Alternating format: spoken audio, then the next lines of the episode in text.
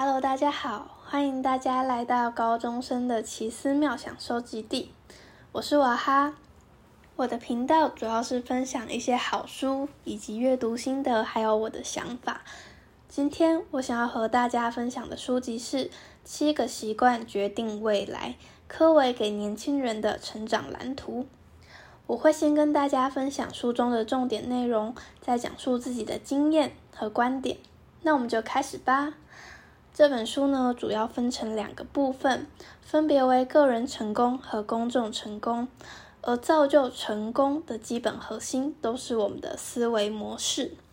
书中提到，思考模式就像是一副眼镜，当我们对自己和生活都保持不完整的思维模式时，就像是戴上一副错误的眼镜，也就是消极的态度。所以，不管在看什么东西，都会让你产生错误的认知。而如果我们戴上一副正确的眼镜，积极的信念就会帮助我们度过难关跟考验。书中举了一个令我比较印象深刻的例子，就是路易王子被带到遥远的村落，使他每天接触各种奢靡银剑的事物。而且让他处于这种环境之下半年之久，但是他完全不被这些事物所影响。那些大臣就很好奇的问他：“哎，这些事情明明就可以为你带来快乐，但是为什么你却不想用呢？”这位王子很坚定的回答道：“我不能做你们要我做的事，因为我生来就是国王。”当我听到路易王子的回答，哇，我就真的深刻的感受到思维模式跟自我认知的重要性。因为他如果没有坚定的信念跟正确的认知，他肯定就会随波逐流，被外界影响。这也让我想到，常常听别人说我们身处的环境很重要。会听到同学抱怨自己班级的风气不好，老师教学听不懂，没有好的学习环境等等的。但是在我看完这个章节之后，我觉得这应该也是一种不完整的思维模式。诶，因为周围的环境固然很重要，但是更重要的是我们的自我定位跟认知。而且我相信，只要一个人有决心，不管他生在什么样的环境里面，他都一定会成功的。好，介绍完思维模式跟自我定位的核心要素之后，接下来要和大家分享的是如何造就个人成功。书中写了许多的习惯跟要素，不过我认为最重要的有两个，分别是主动积极跟克服恐惧。因为当我们都是以主动积极的方式面对生活中的处境和自己的情绪，那我们将会有自己的选择自由，就像是拥有电视遥控器一样，可以决定自己要在哪一个频道。但是如果我们以被动消极的方式应对生活中的事物，就像是把遥控器交在别人的手中，并且告诉他你可以随便改变我的心情。而且我认为积极跟消极。也间接了决定我们的生活重心，因为如果我们是积极主动的，面对任何的困难跟挑战都勇于尝试，那我们可以投入更多的新事物，跟抓住好的机会，会把生活的重心放在自己的身上。但如果我们面对所有的事情都是被动消极的，如此一来，我们的目光就会一直聚焦在让自己不满意的事情上，但是又没办法去改变它，这样反而会给我们带来更多的负面情绪，造成恶性的循环。而在我们有了积极的思维以后，需要做的就是克服恐惧，这样才能够跨出自己的舒适圈。不能让恐惧代替我们做决定，否则我们将会错失许多的机会。在达成个人的成功之后，就到了最终的目标，也就是公众成功。公众成功着重于自己本身跟别人的互动，也是人的一生中最重要的一部分。一个人的人际关系会决定他未来是否快乐，事业是否成功。不知道大家有没有发现，我们的情绪呢，大多都是受到周遭的人事物所影响的，对吧？相信大多数的人都是如此，而且忍不住跟其他人比较，也是很多人的弊病。所以作者提出了一个观点，叫“图腾柱症候群”，指的是人们总会想把其他人比下去，让自己胜出。这种思维模式会让人有恶性的比较心态，对自己的要求也会比较低。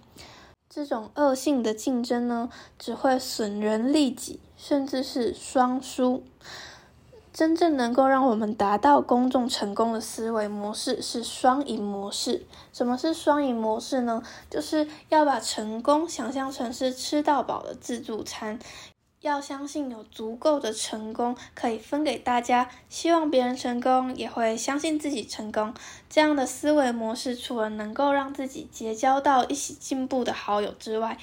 也会更受人欢迎哦。因为毕竟有谁会不喜欢和一个真正关心自己、希望自己成功的人成为好友呢？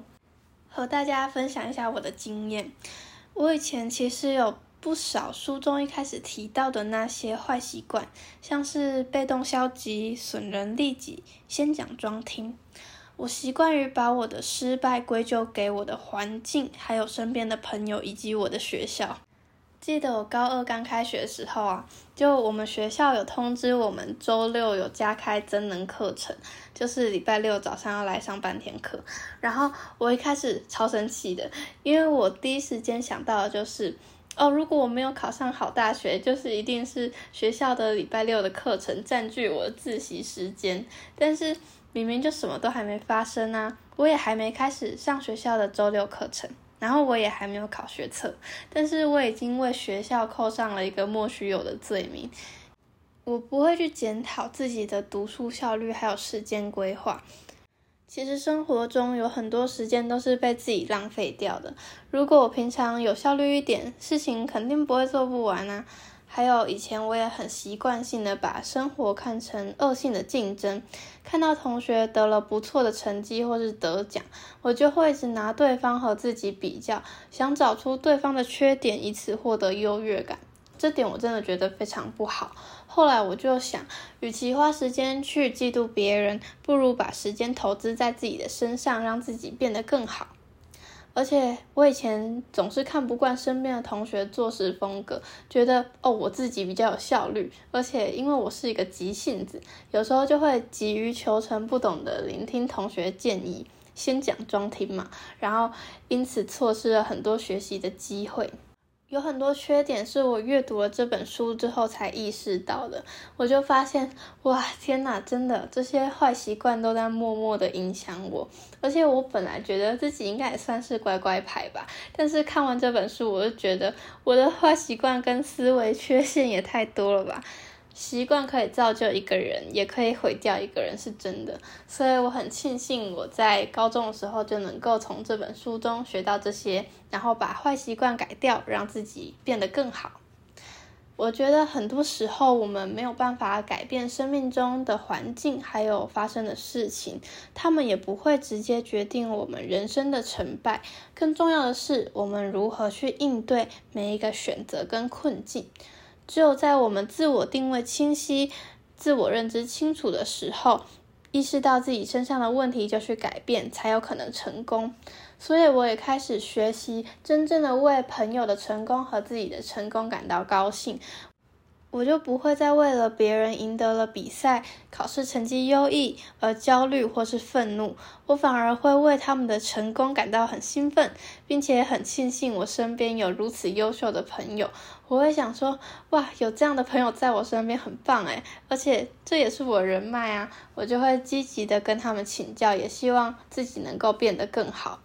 然后我发现，当一个人虚心求教、懂得聆听，而且可以真的为他人的成功真心喝彩的时候，他自己就可以获得成功的秘诀，也更容易结交到优秀的朋友。